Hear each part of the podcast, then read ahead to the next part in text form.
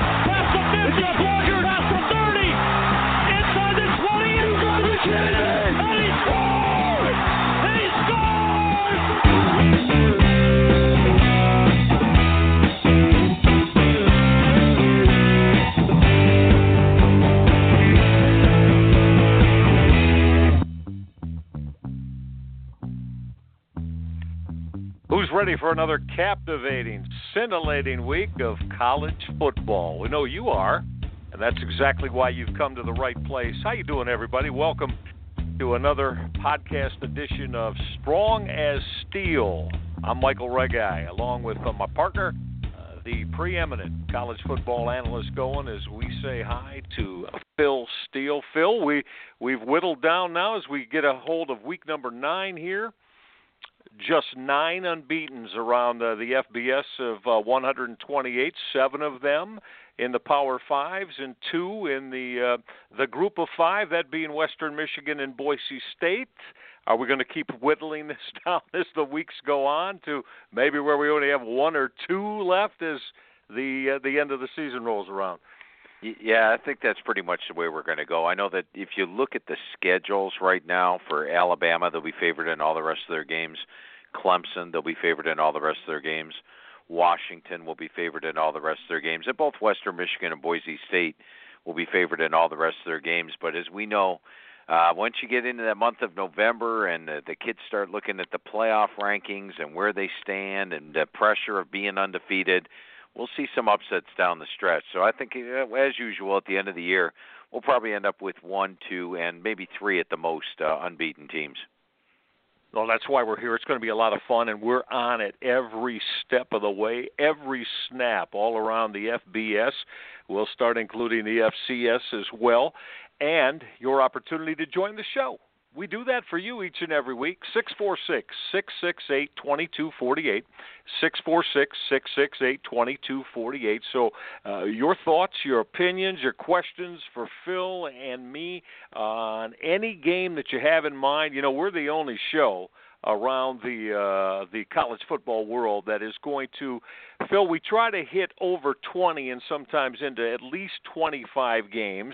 Of course, you also are welcome to, social media is big with us. We know sometimes you can't call.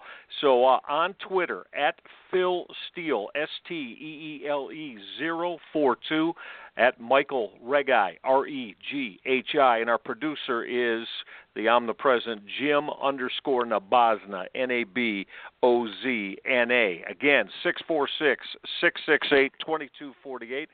That's how you do it. We know a lot of you have your thoughts and questions for Phil on what's going to happen this coming up, week number 9. Let's go out to the great state of Oregon. Here's Jeremy as we welcome him to Strong as Steel. You're our quarterback today, Jeremy. We're getting us out of the huddle. We appreciate it. Thanks, Michael. Go right ahead, Jeremy. I have a question. Yeah, I have a question about Appalachian State and Georgia Southern, big Sun Belt clash, and right now the line is that Georgia Southern's favored by 5.5 points. I just wanted to hear Phil's take on it. All right, appreciate the call, Jeremy, and thanks for calling from the great state of Oregon. You know, and actually in this game, Appalachian State is favored by the 5.5 points, the road team, and I think they deserve to be. You know, when I break down this game, I look at the way Appalachian State's been playing. Taylor Lamb, their veteran quarterback, having another solid season. Marcus Cox, their top running back, Probably could have played last week if they needed him, but they didn't need him against Idaho. I think you'll see him here. And Jalen Moore's doing a great job in this place, running for 784 yards. I also like the way their defense is playing this year. You look at how they've done in conference play, allowing just 288 yards per game. Now, when you look at Georgia Southern, the couple things I want to point out here. Last year, Georgia Southern ran the football for 363 yards per game and 6.5 yards per carry. This year, with the new head coach, just 264 yards per game, 4.6 yards per carry. So that's 100 yards less running the football. And defensively last year, they held their foes to 96 yards below their season average. This year, they're actually allowing foes 19 yards above their season average. I go through App State's schedule and how they've played this year, and there's really only one game I was disappointed in them with, and that's the Miami of Florida game. Meanwhile, Georgia Southern, there's not really a game where they've looked like the Georgia Southern of last year. So love talking about the Sun Belt. Glad you brought it up. And in this particular instance, I like App State minus the points to win this one on the road. I think they're the stronger team. Appreciate the call, Jeremy. You know, Phil, interestingly enough, you bring up Tyson Summers there from the coaching perspective. And, you know, our Phil Steele preview magazine, we projected that Arkansas State would be the squad. And so that's been a little bit different. Arkansas State, as we know, such a tremendous program the last few years. But it has been App State and Georgia Southern that has shown themselves to be the best in the belt this year, huh? No, actually, you look at Arkansas State, their losses were in non-conference play. Toledo, Auburn, Utah State, and Central Arkansas. Arkansas State opened up the year beating Georgia Southern with a 27-26, but in that game they had a 27-16 first down edge. They actually were minus 5 in turnovers, really dominated the game. So they looked in that game like I thought Arkansas State would be. They beat South Alabama in their last one. And Arkansas State and App State don't play each other this year. In the magazine, I forecasted those two teams to tie for first in the league. And it looks like it's probably going to head that way. I like Arkansas State. The at Troy game is the one that concerns me the most in the remaining schedule. But now that Justice Hanson's taken over at the QB spot, I think they're playing well. So you expect them to get on track, albeit with the non-conference losses, as you alluded to. All right, yeah, 2-0 in conference play so far. Yeah, absolutely. 646-668-2248, that's how you get on board. Strong as steel. We just went through a little bit with the Sun Belt. Remember, we're here for you with the Group of Five as well, whether it's the Sun Belt, whether it's the American, Mountain West, the MAC, or Conference USA. We're on top of that, not just the Power Five. So make sure you hit us with anything and everything from around college football. All right, we continue on. And Phil, as right now, if we look upon, and then again, that number to call for you, 646-668-2248. We had Ohio State drop from the ranks of the unbeaten with their loss in Happy Valley to Penn State Saturday night. Give me your college football playoff top four as you see it projecting out to the end of the football season. Yeah, right now, if I'm going to pick a top four for the end of the year, I'm going to put Alabama in there. I know you're a little shocked at that one, Michael. I'm very shocked at that. Yeah, I'm real shocked. I'm going to go with Clemson, and then I'm also going to go with Washington out of the Pac-12, and then Ohio State. You know, Ohio State gets Michigan at home. I think the winner of that game goes to the Big Ten championship, and, you know, one-loss Big Ten champ is going to get in over a one-loss Big 12 champ. So my four right now that I'm projecting for the Final Four, Alabama, Clemson, Washington, and Ohio State. What's your Final Four, Michael? Clemson, Washington, and Ohio State. Yeah. At the beginning of the year, I had Florida State in there, as you did. I am very tempted still to look at Louisville. I do think that they're worthy of it. I would probably you got to take Florida State out of it, so I'm going to go with Alabama, Clemson, Ohio State, and I guess I'll go with you on Washington. Although I must say that at the beginning of the football season, I didn't think that would be a possibility. I know you like the Huskies a lot. I just didn't think they were going to have the wherewithal. Phil, I'll stay with them for now, but I don't think they're going to run the table in the Pac-12. Fair enough. All right, 646-668-2248. That's how you guys get on board with us.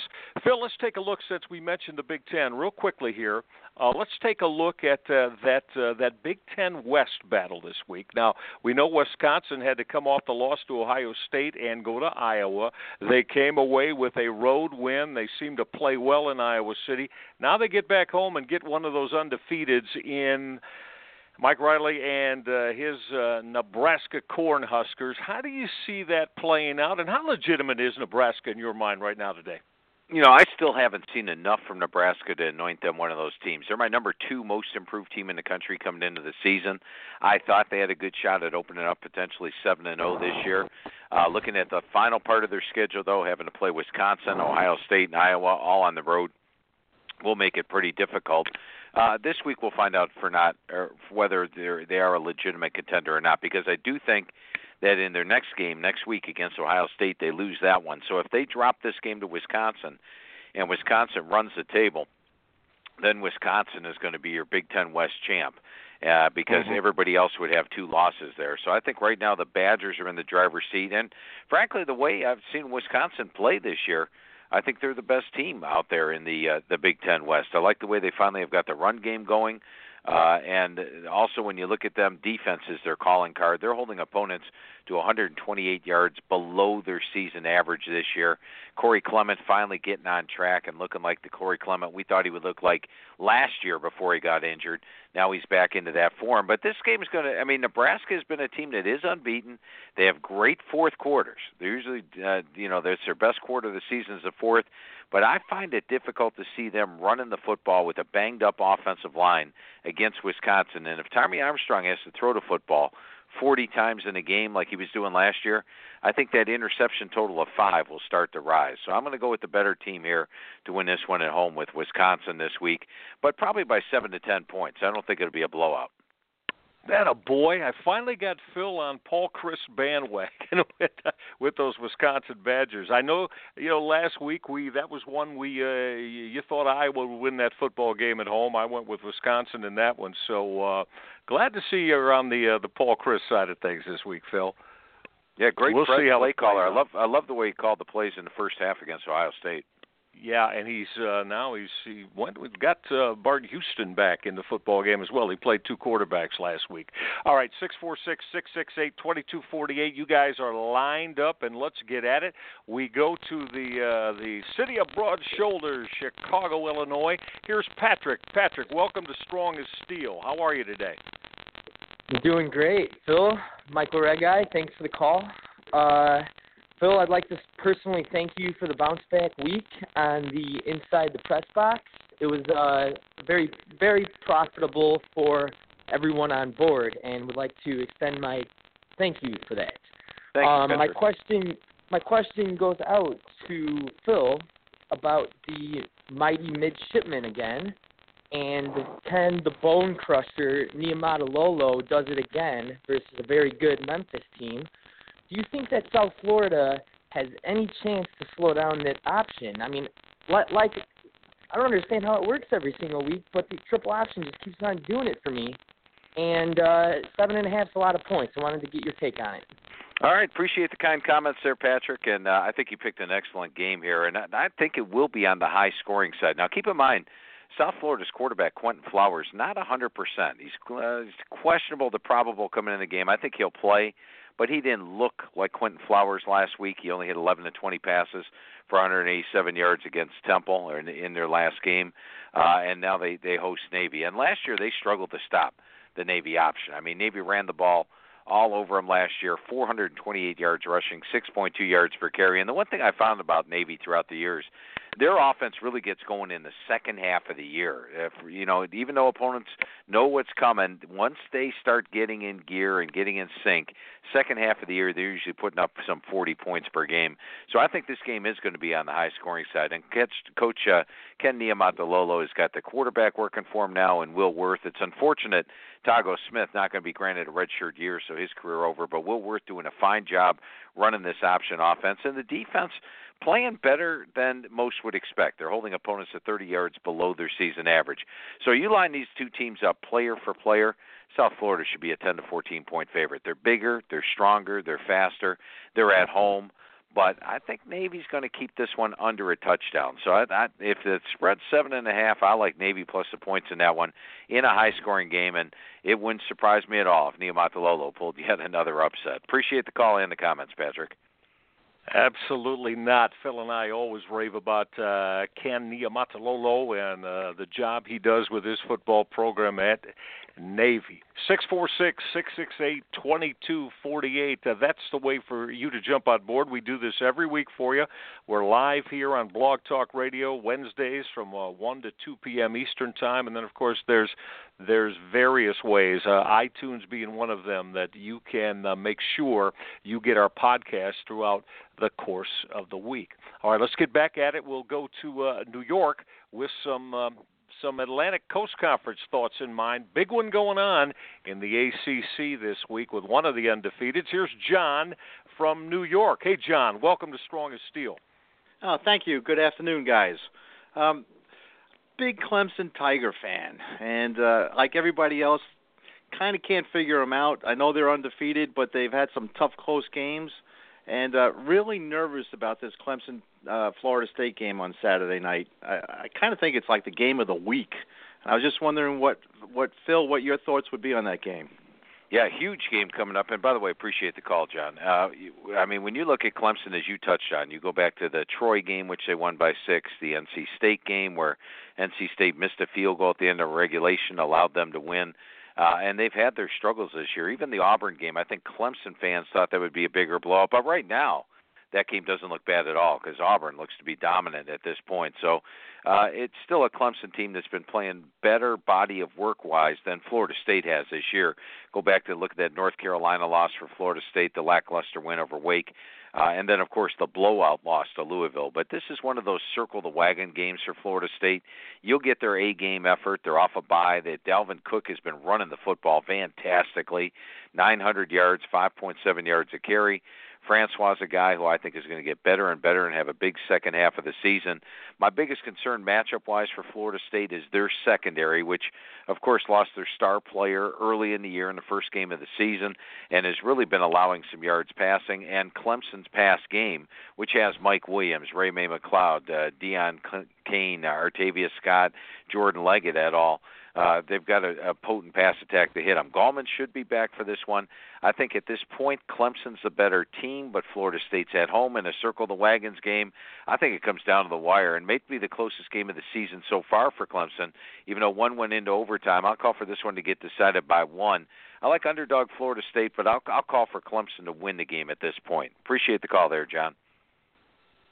Appreciate it, John. Yeah, Phil, I'm going to go against you. I'm going to take Florida State in this one for a lot of the reasons you just pointed out. So I know you're forecasting a very tight one to see if Clemson can stay among the ranks of the undefeated. But I like the Seminoles, and we'll see how that plays out. I love it. Michael. Yeah, 6-4. Well, kind of like backing up the Iowa-Wisconsin that we had last week. So we'll see how this one in the ACC plays out. 646-668-2248. That's the number to call. You can do that, and we'll get you immediate access right here to Strong as Steel, the very best college football podcast you're going to find. We've already discussed from the Sun Belt to Georgia Southern and Appalachian State this week. We threw Arkansas State into it, as Phil believing that's still the top team there. If you've got a group of 5 questions, give them to us. We love it. We're all over it with you. Let's go right back to Chicago and check in with Jay. Jay's got some Big Ten thoughts, and the one that will come on the heels of maybe one of the wildest games of 2015's college football season, Michigan State. Hello, Jay in Chicago. Welcome to Strong as Steel. How you doing today? Good, doing well, guys. Wanted to dissect the Michigan State game. I know Michigan Harbaugh has Michigan rolling these days. Michigan State just can't get anything going. I think Michigan comes into this game with a little extra motivation with what happened last year, and I think Harbaugh is going to have that lead foot on the gas this week and really pound Michigan State. Appreciate it. And, yeah, I can make a great case for Michigan rolling up to a big win here because, as you touched on, they're playing among the best ball in the country. I mean, their defense, number one, holding opponents to 210 yards per game below their season average. Their offense, 117 yards above their season average. And Michigan State just stumbles in here. 5 straight losses. And amazingly, they were favored in all 5 games, and they lost all 5 of them. They're struggling at the quarterback position. Is it Tyler O'Connor? Is it Lewerke? They haven't really established a strong run game. They're only averaging 4.2 yards per carry, definitely better than that usually. And the defensive front's been giving up an alarming number of rush yards, over 200 yards per game. Normally, I would say this is a Michigan team on a roll playing with legitimate revenge. They go into a blowout win here, but you know Michigan State is at home. And the last time they were an underdog, they beat Notre Dame. And granted, Notre Dame's in the middle of a horrendous season, but Michigan State just plays better as an underdog. And I think that I see Michigan winning the game, and I've got Michigan winning this game by 17 points. But the spread in Vegas right now is 24 on this game. And if Michigan State doesn't play their best game of the season here, they will not be going to a bowl game this year because I think they'll have a hangover effect afterwards and end up losing quite a few of their final 4 games after this. It would turn into a horrendous season. I do see Michigan winning, but I'm only going to say Michigan by 17. I like the Spartans plus the big 24 here. Appreciate the call there, Jay. Appreciate it. Jay is right. Phil, you know, this line's jumped 7 points in the course of less than 4 days, I believe. It opened up at 17.5, as you alluded to. It jumped all the way up. And listen, after losing 5 in a row, and you and I are big Mark D'Antonio fans, but Phil, he's got to find a way to rally the troops. The most alarming thing you just said to me, Michigan State, not losing 5 in a row, but giving up more than 200 yards per game on the ground over the course of 4 of those, that's just something I would tell you that isn't going to happen. So I think this is a big test for D'Antonio to see if he can rally this football team, as you said, to at least get to that 6 win total to get him into a bowl game. Yeah, they at least have to give a good effort. I mean, if they get blown out on their own home turf by Michigan, then I think he's going to have a tough time convincing this team what's the use the rest of the year. And, you know, that early 17 number, that was like a 15-minute number. By the end of Sunday night when Vegas is posting up the early numbers, it was already 21.5, 22.5. So it was just a soft, very early opening afternoon Sunday number. By the time most places started posting number on a game, Michigan was about a 21.5-point favorite. Yep, a lot of believers in what Jim Harbaugh and his Michigan Wolverines are doing. We're big believers in all of you. That's why we love it when you get on board with us here on Strong as Steel, 646-668-2248. Let's keep it rolling. Let us check in with Aaron from the great state of Virginia. Hey, Aaron, welcome to Strong as Steel. How are you today? Hey, doing great, guys. Thanks for having me, Michael and Phil. And Phil, love the show, and inside the press box member, it's pretty nice to be able to just kind of sit back and get the winner sent to you every week. It's pretty easy.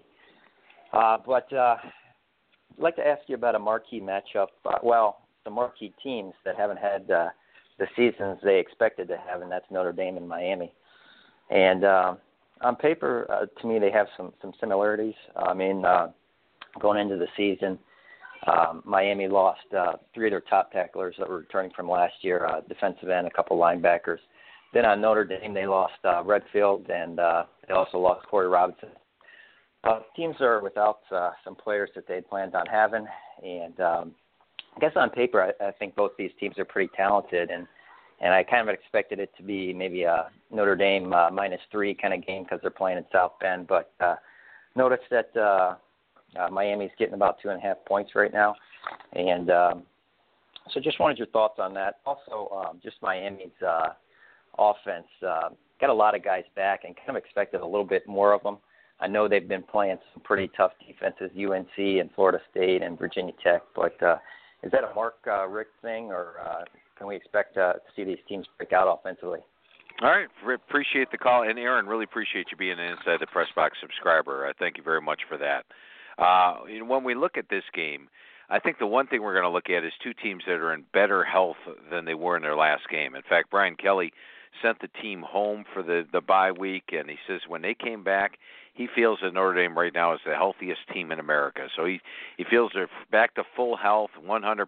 That means DeShone Kizer, Josh Adams at running back, Equanimeous St. Brown at the receiver spot, and the defense should be fairly healthy. And you look at their D, you know, they did hold Stanford to 296 yards in their last game. Now, when you look at Miami, you go to that Virginia Tech game, and that was a banged-up Miami team. Banged up on the offensive line, as we saw with the 8 sacks.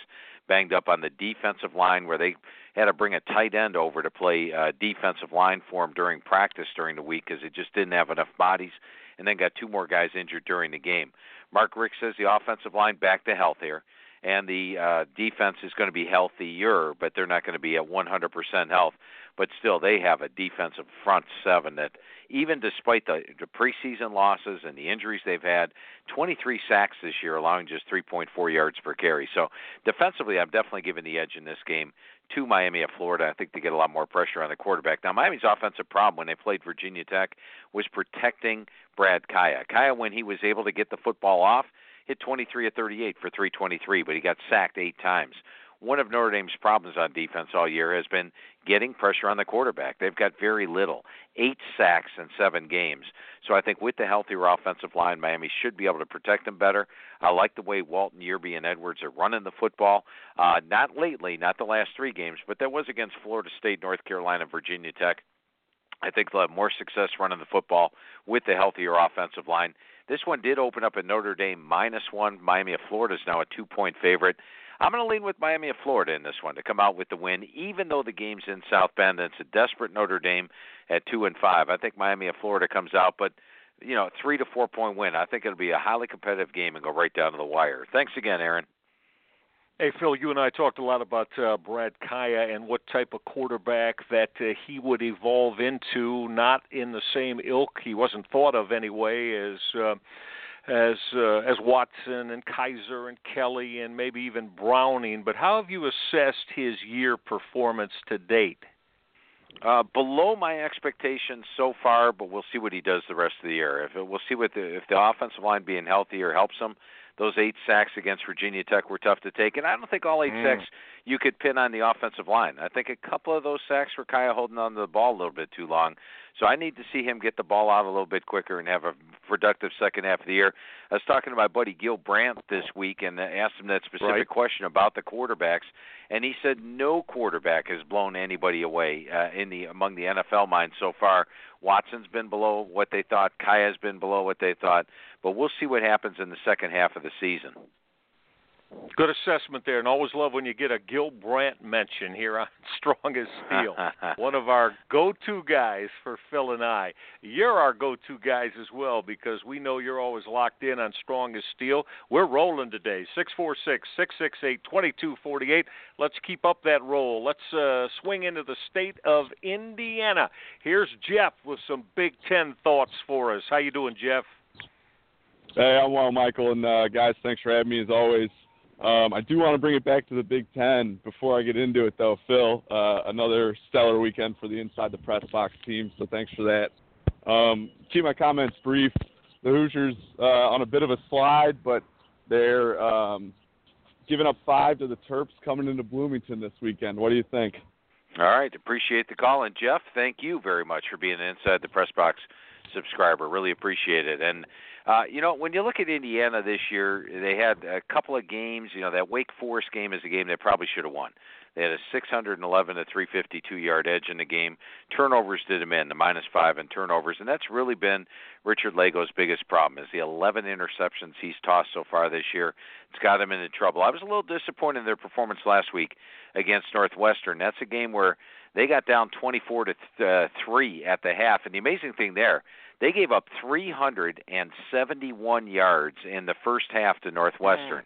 In the second half, 37 yards. So that allowed them to get back in the game, but they just didn't get back in the game enough. But at least that Indiana defense showed some bite in the second half of the game. Now with Maryland, their 2 losses this year had the same thing in common.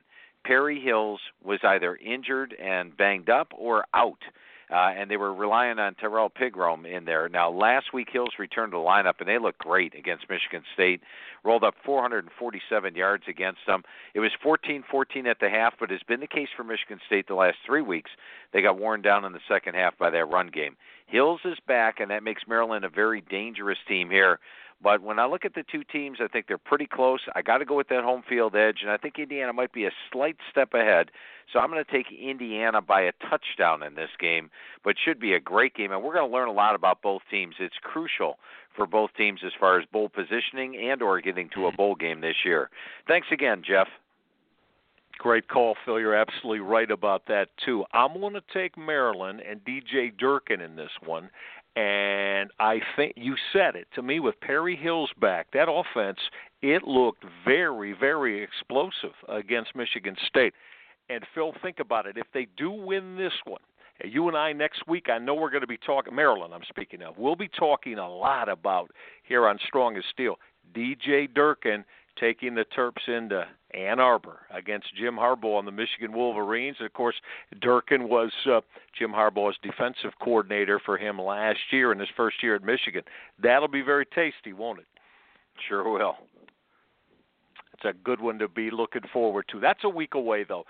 646-668-2248. All right, let's go back to our friends in the great state of Oregon with some Pac-12 thoughts as we continue on Strong as Steel. And, again, line them up for us. We're covering every conference in the country. 646-668-2248. Here's Tyler. How you doing, Tyler? Oh, I'm good. How are you folks today? Very good, sir. All right. I'm interested in your take on the Washington State-Oregon State game. I know the Beavers are going through a rebuild, but their pass defense is actually playing pretty well, so I think it's an interesting matchup with Washington State's so-called air raid offense. And let's see, is it enough to cause a Pac-12 after dark effect? And also, I'm curious, who would you say right now is the best team in the South Division? Nobody will agree on it out here.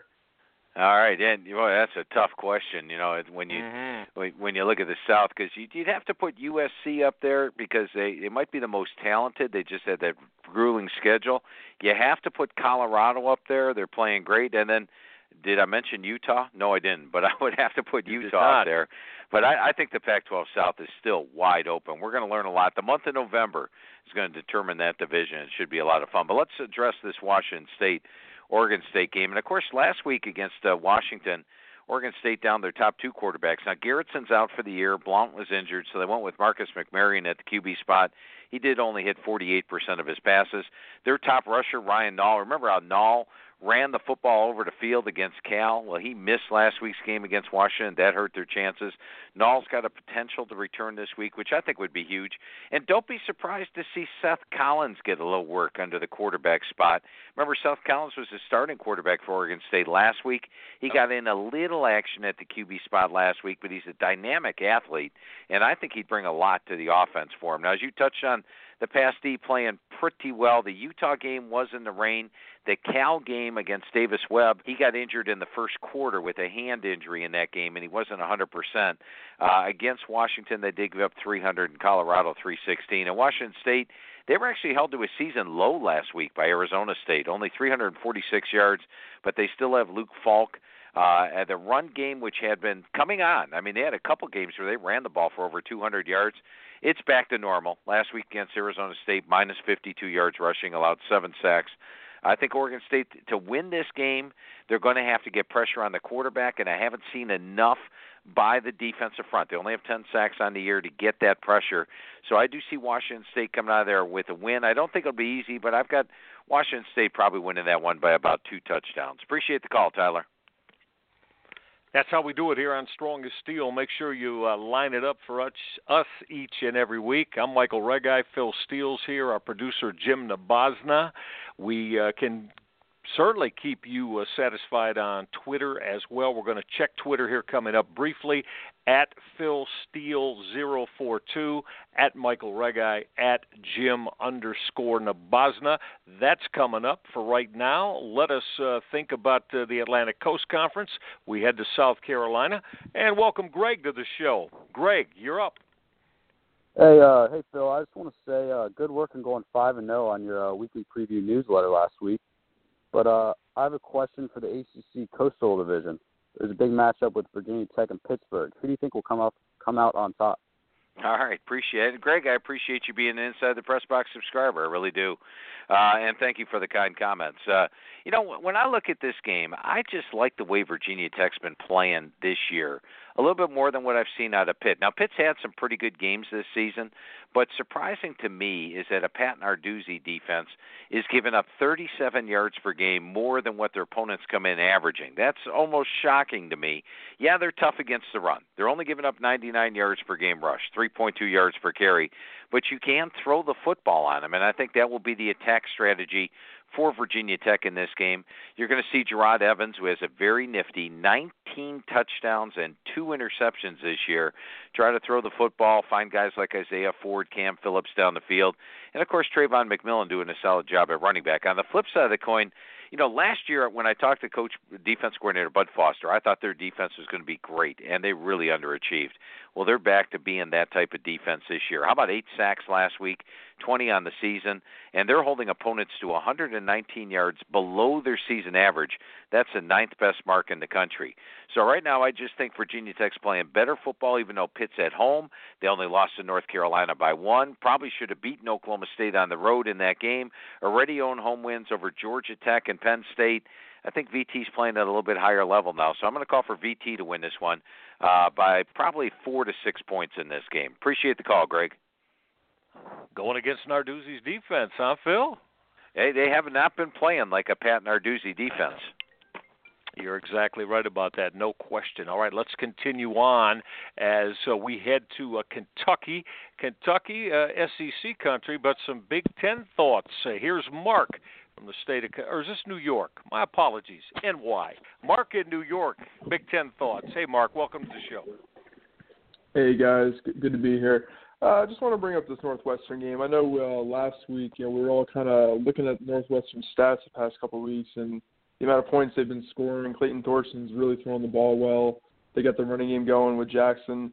And, Ohio State coming off that big loss, the number's sitting right around 27. I just feel like Fitzgerald has his team so confident that they could beat anybody, which is a great thing to have with a sophomore quarterback. Just wondering about your thoughts about Northwestern's chances against the Ohio State. Thanks, Bill. Okay, hey, thanks for the call, Mark. This is one of those games where I personally thought the number that Las Vegas would put on the game would be about 21 to 24, because if you've watched Ohio State the last 3 weeks, you haven't been blown away. I mean, they only beat Indiana by 21, should have probably lost to Wisconsin on the road, and did lose to Penn State on the road. Meanwhile, as you touched on, Mark, this Northwestern offense is humming. Now, I'm not quite sure what the heck happened in the second half, but 371 yards in the first half against Indiana was great, coupled with the 490 against Michigan State, 362 against Iowa. And I like the way that Northwestern is playing with pride. Austin Carr, one of the best receivers in the Big Ten. Justin Jackson, one of the best running backs. And it's good to see Clayton Thorson finally get to that level. 14 touchdown passes, 5 interceptions. So I like Ohio State to win the game, but I do think Northwestern probably keeps it a little bit closer. I only have them winning by this one by about 21 to 24 points, and maybe even closer to 21, because I think Northwestern makes a game of it for a good portion of it. I like the Buckeyes to win the game outright, though. Thank you very much for the call, Mark. Are they going to get their pass game offense back in gear, Phil? It's sputtered the last couple of weeks. It doesn't look, we're so used to the last couple of years with Michael Thomas and that crew being able to stretch a defense. Where has that element gone in Urban Meyer's offensive pass game? Yeah, it's been sort of shocking. Now, the only good news, Northwestern gave up 424 yards passing to Michigan State and 319 to Indiana. So there is an opportunity, and they're going to work on it in practice this week. Yep, you would think so. No question about it. All right, 646-668-2248. Michael Reghi, Phil Steele, our producer Jim Nabozna. Let us head down to Dallas, Texas, one of my favorite cities and states in the country, with some Big 12 thoughts. Here's Ryan. Hey, Ryan, welcome. Hey, thanks. Phil, I wanted to get your thoughts on the Baylor-Texas game. I know Baylor hasn't really played anybody, and Texas is undefeated at home, but none of those home wins are extremely impressive, and Baylor's coming off a bye. I feel like 3's a low number. I wanted to get your thoughts. Thanks for your time. All right, thank you, Ryan. You know, I'd look at Baylor, and you're right. I'm still waiting for them to play somebody. You look at that Oklahoma State game. I had Baylor against Oklahoma State. They won the game by 11. It was very nice, but I wasn't blown away with Baylor. I love the way they do run the football, though. Everybody perceives Baylor as a passing team, but with Shock Linwood, Terrence Williams, Jermichael Hasty, this is a team that's averaging 283 yards per game on the ground, 5.7 yards per carry. And Texas's D has been giving up a lot of yards, 443 on the season. But the interesting note here, Texas is holding their opponents to 2 yards below their season average. So they're just they've taken a pretty tough schedule of opposing offenses. Baylor, meanwhile, I've not seen a team like Texas, with the exception of Oklahoma State, on the roster or on the schedule this year. Kansas, Iowa State, Rice, SMU, Northwestern State, and it's almost a must-win game for Texas. Now, they won't have Chris Warren back yet, but they still have Donta Foreman, a running back. I like the way Bouchel and Swoops give him the pass offense. Devin Duvernay, a guy that originally signed at Baylor, I have in my magazine as playing at Baylor, is here at Texas and averaging 27.3 yards per carry. It's to me, it's an interesting game. I just like the situation for Texas with Baylor off a bye. Even though they're off a bye, I like Texas to actually pull the upset at home in a must-win situation for Charlie Strong and the Texas Longhorns. Appreciate the call, Ryan. We appreciate all of you that are locked in each and every week with us. The place to go. You see how much ground we cover all over the FBS. Doesn't matter where you are, top 25 or not, or the group of five will do it for you here on Strong as Steel. Let's continue on. We go to Boston. Here's one of my favorite games coming up this weekend as Washington goes into Utah to see the Utes. Here's Fred from Boston as we welcome him to Strong as Steel. How you doing, Fred? I'm good. Thank you for asking. I wanted to get you guys to talk about Washington, Utah a little bit. I think it's a lot of considering how well the running back and the line is playing, and the fact that the quarterback used to play. You know, he's going to want to play really well. What do you think, Phil? Yeah, Troy Williams was a big-time recruit at Washington, and now I like the way Troy Williams is getting better. That Oregon State game you could sort of throw out because that was played in high winds and rain, 413 for 42 yards. But seems to be getting better weekly. And how about Joe Williams coming out of retirement? He basically lost his starting job. I said, you know, it's not worth it. I'm going to retire from football. But now they were so decimated at the running back position, they bring him back. He runs for 179 yards against Oregon State and 332 against a very good UCLA defense. And as usual, Utah's got a great special team. So they've got the special teams. They've got a defense that has surprisingly given up some yards as of late. There's been they gave up over 300 yards passing in 3 of the last 4 games so far this year. I'm just high on the Huskies this season. I think they are a complete team. When you look at them defensively, they have one of the best defenses in the country. They get pressure on the quarterback. They stop the run. They've got a great secondary. You look at them, can they throw the ball? Jake Browning is hitting 69% of his passes with 26 touchdowns and 2 interceptions. Can they run the ball? How about Myles Gaskins and Levon Coleman combining for about 1,200 yards and over 7 yards a carry? And then there's the game breaker, John Ross, and they have a very good special teams as well. They also got a pretty good coach in Peterson. Now, the line, I was hoping the line on this one is going to be under 7 because I like Washington. I still think Washington wins the game something by 10 to 14 points in this one, so I like the Huskies in this. But it's not going to be easy. Must be at its best. I think Utah's going to give it their best shot. I'm going to go with the Huskies this week. Appreciate the call, Fred. So you're taking them straight up, obviously, and against the number as well? Yeah, I'm going to lean with them. Like I said, I was hoping the number on this would be 7. I had about 10 to 14 points, and the line's up there at 10. So it's a lean on Washington. All right, a lean toward Washington. You know what a big fan I am of Kyle Whittingham and his football program. I think they're going to find a way to keep this very, very close at home. Phil, I don't know if I'm quite ready to say outright yet for Whittingham and his Utes, but I think we may come down inside the final 2 minutes to a last possession or two in this one. It's sure to be, I think, one of the top games of the weekend, and that's why we're here for you to cover each and every one of them. 646-668-2248, Michael Reghi, Phil Steele on Strong as Steel, and here's our producer, Jim Nabozna, as you on social media have brought us some just tremendous tweets today. Hey, Jim, let's roll with some here at this particular time and get Phil's thoughts on some of what's coming out of the Twitter world from our Strongest Steel listeners. Sounds like a plan. Our first tweet is from Joe Cleveland, and he wants to know your opinion on Florida versus Georgia, the world's greatest cocktail party this weekend in Jacksonville. Yeah, world's greatest outdoor cocktail party, and I know it's out of style to call it that. You're not allowed to call it anymore, but that's how I know it. Just like Alabama and Tennessee play on the third Saturday of October, except half the times this decade. But I think this is an intriguing game. I do think Florida's the better team. I like Florida's defense this year, holding opponents to 144 yards below their season average, which is number 6 in the country. They've got Luke Del Rio back at the quarterback position, which is a big plus. And the run game got going against Missouri with 287 yards. But Georgia's got Chubb and Michelle both back and healthy. And Jacob Eason is the starting quarterback here. Now, believe it or not, the last time Georgia had a first-time starting quarterback and actually defeated Florida in a game was back in 1989. So it's been a long time for that to happen. But when I look at the matchup, I think Florida's the better team. But I had it at Florida by 7.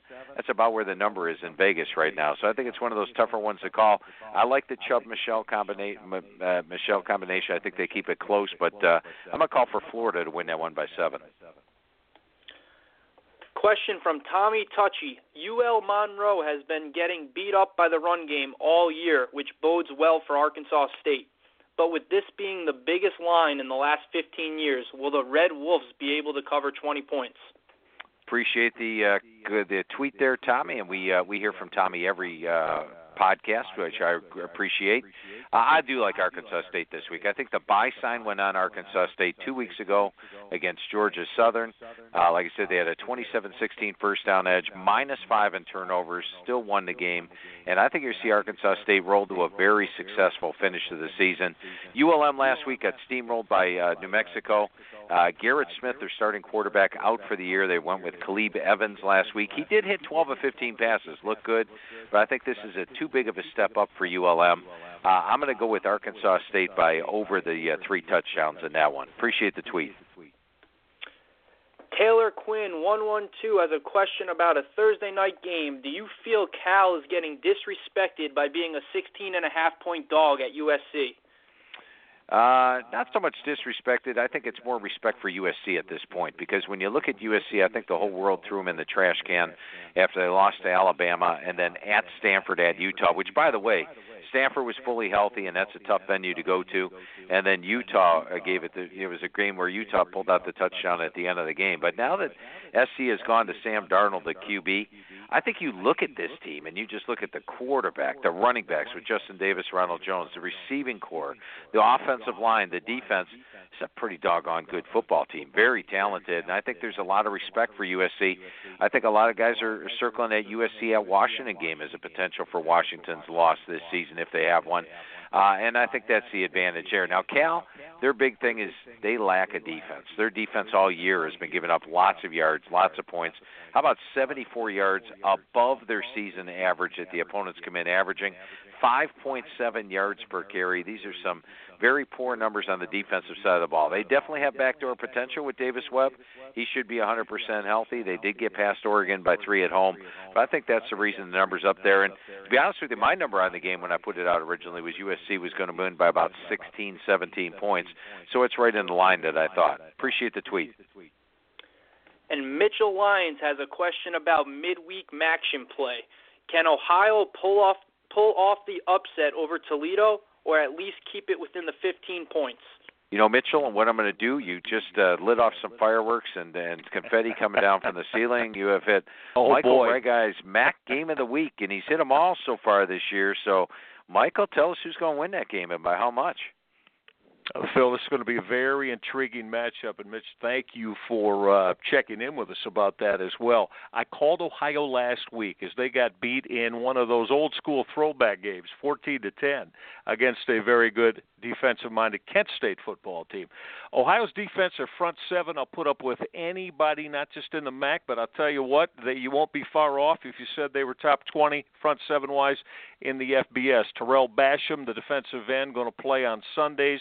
The all-time sacks leader at Ohio, Kurt Lasik, the other DN, Casey Sales in the middle. Linebacking crew led by Quentin Poling and Blair Brown is terrific. I like some of the young and the veterans mixed in the secondary, but here's the thing. As much as I like Frank Solich's D, are they going to be able to curtail truly one of the most high-octane, explosive offenses in the country? Guys and gals, if you have not taken a look at Logan Woodside and don't know the name, the quarterback of the Toledo Rockets, 28 TDs, just 4 picks. Phil, did you know he's hitting at almost a 72% accuracy on his pass completions this year? Their offense averaging 42 a game, 560 yards a game. I could go on and on. He has one of the most dynamic wide receivers in the nation at Cody Thompson, averaging 24 yards a catch. He's a touchdown machine. So is tight end Michael Roberts. So the way I see this with Ohio starting a true freshman quarterback, Quentin Maxwell, who played fairly well in his college football starting debut at Kent State.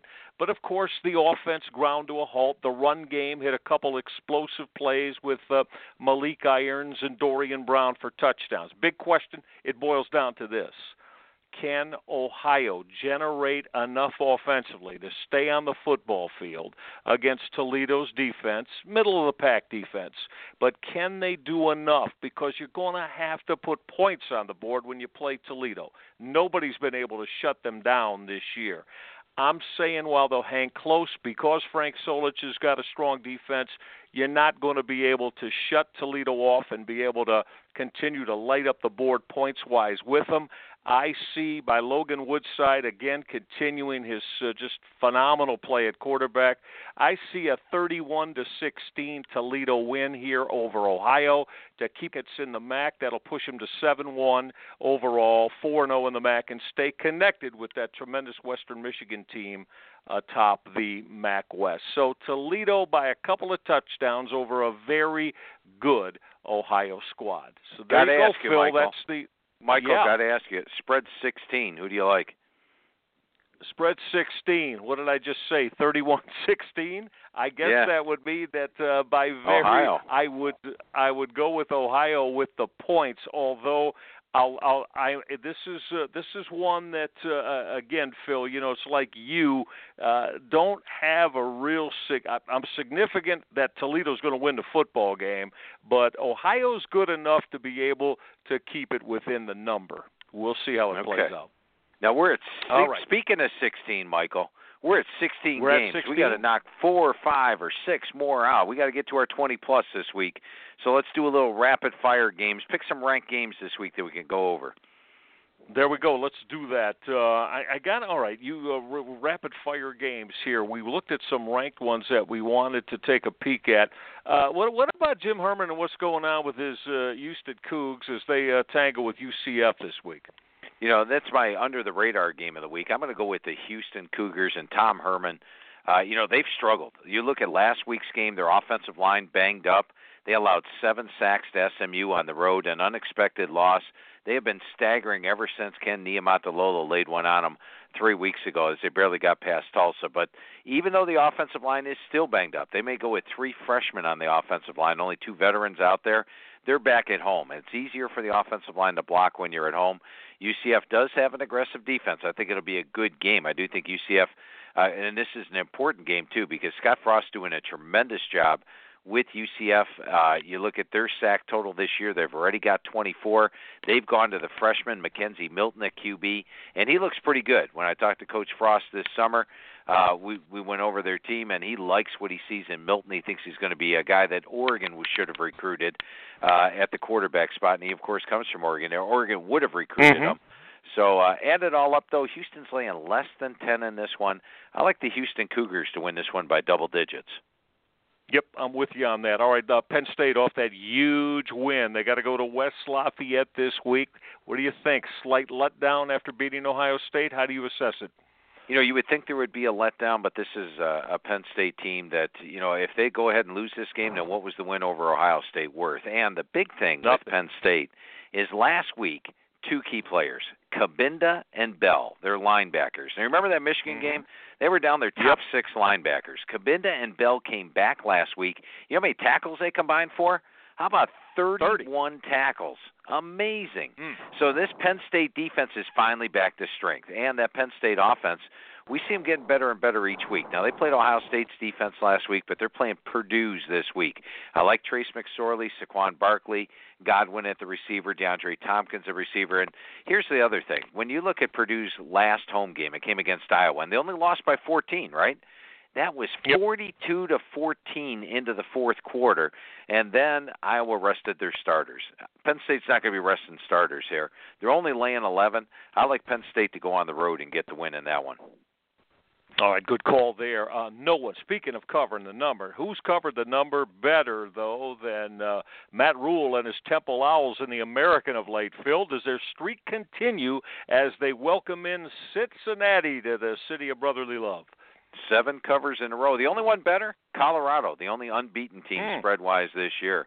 And this Temple Cincinnati, I love the way Temple's, but Matt Rhule is doing a fantastic job.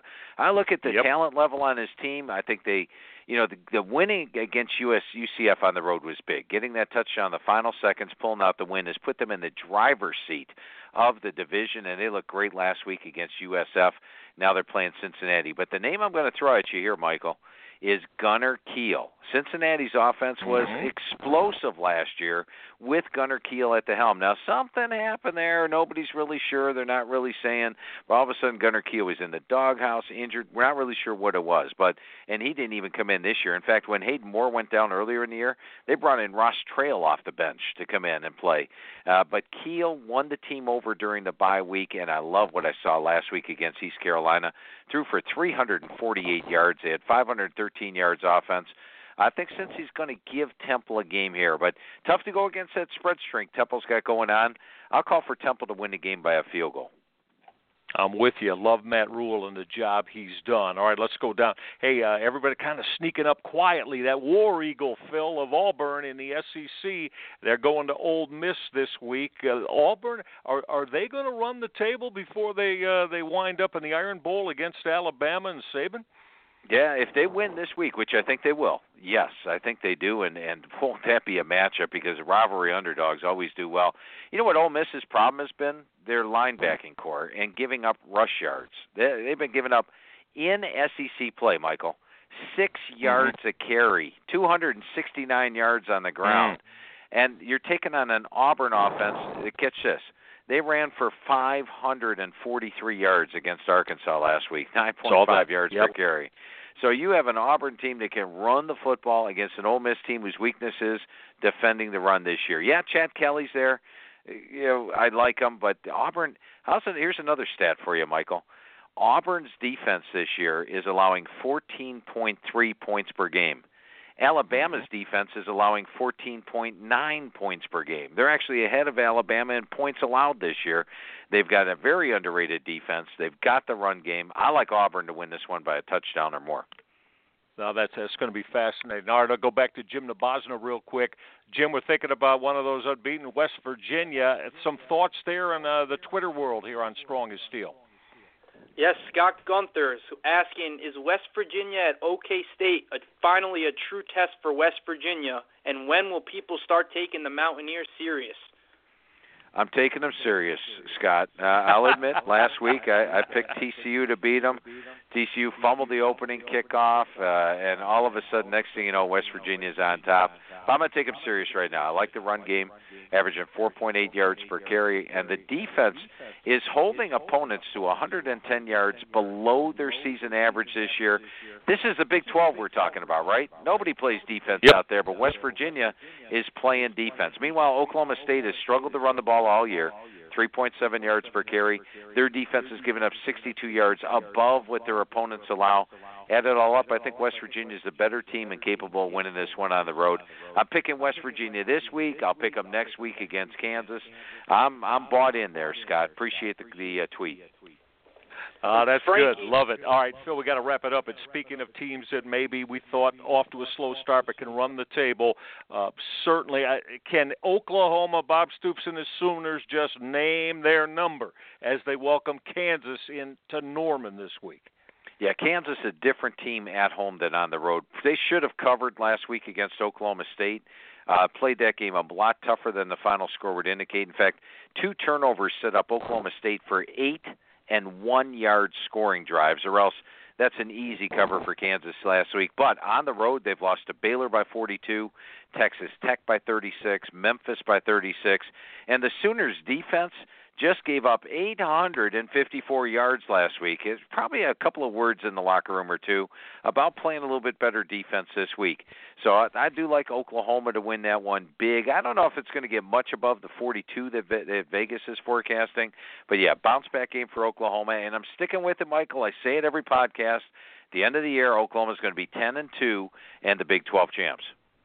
Yeah, you've stayed consistently with that, no doubt about it. You've had a lot of compliments on Inside the Press Box, Steele's Weekly Preview.com. As we wind up Phil Strong as Steele today, give it to all of our listeners how they can jump on board for the final couple of months of the football season.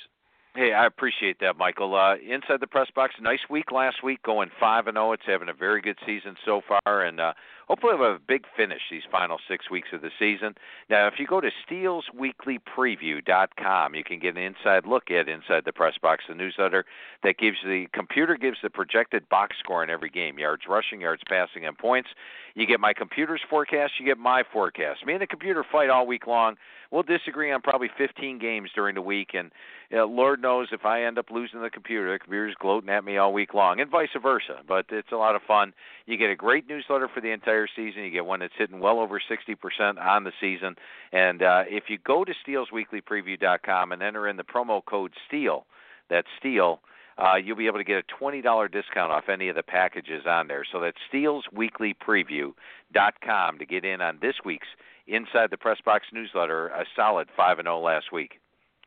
That's solid, all right, and a fantastic offer for all of you. Make sure you take advantage of it. That's a jam-packed 60 minutes, Phil Steele. I think our number was 23 this week. Would that be correct? I think we looked at 23 football games around the FBS. Yeah, 23 and some in rapid fire, and it's good to touch on. I think we touched on every conference, didn't we, Michael? Yes, we did. We hit them all, whether they be Power 5 or Group of 5. So, see, let your friends know about it. You're all college football fanatics. You got to have this each and every week because Phil and I and our producer Jim Nabozna, nobody goes in greater detail or depth than we do with all 128 FBS squads and everything that they do, whether it be Saturday or midweek. A lot of games Thursday and Friday nights coming up. Phil, great job. We'll see you next week, and let's all have a terrific football weekend, right? College football, nothing better. Nothing better, and I love college football, Michael. I know you do. For Phil Steele and Jim Nabozna, I'm Michael Reghi. Thanks to all of you. You guys make the show. Thanks for being a part of Strong as Steel. And we will see you next week at this time. And don't forget, you can get a lot of re-airs on iTunes. Phil and I will be tweeting it out all week long. Till next time, have a great college football weekend, everybody. So long.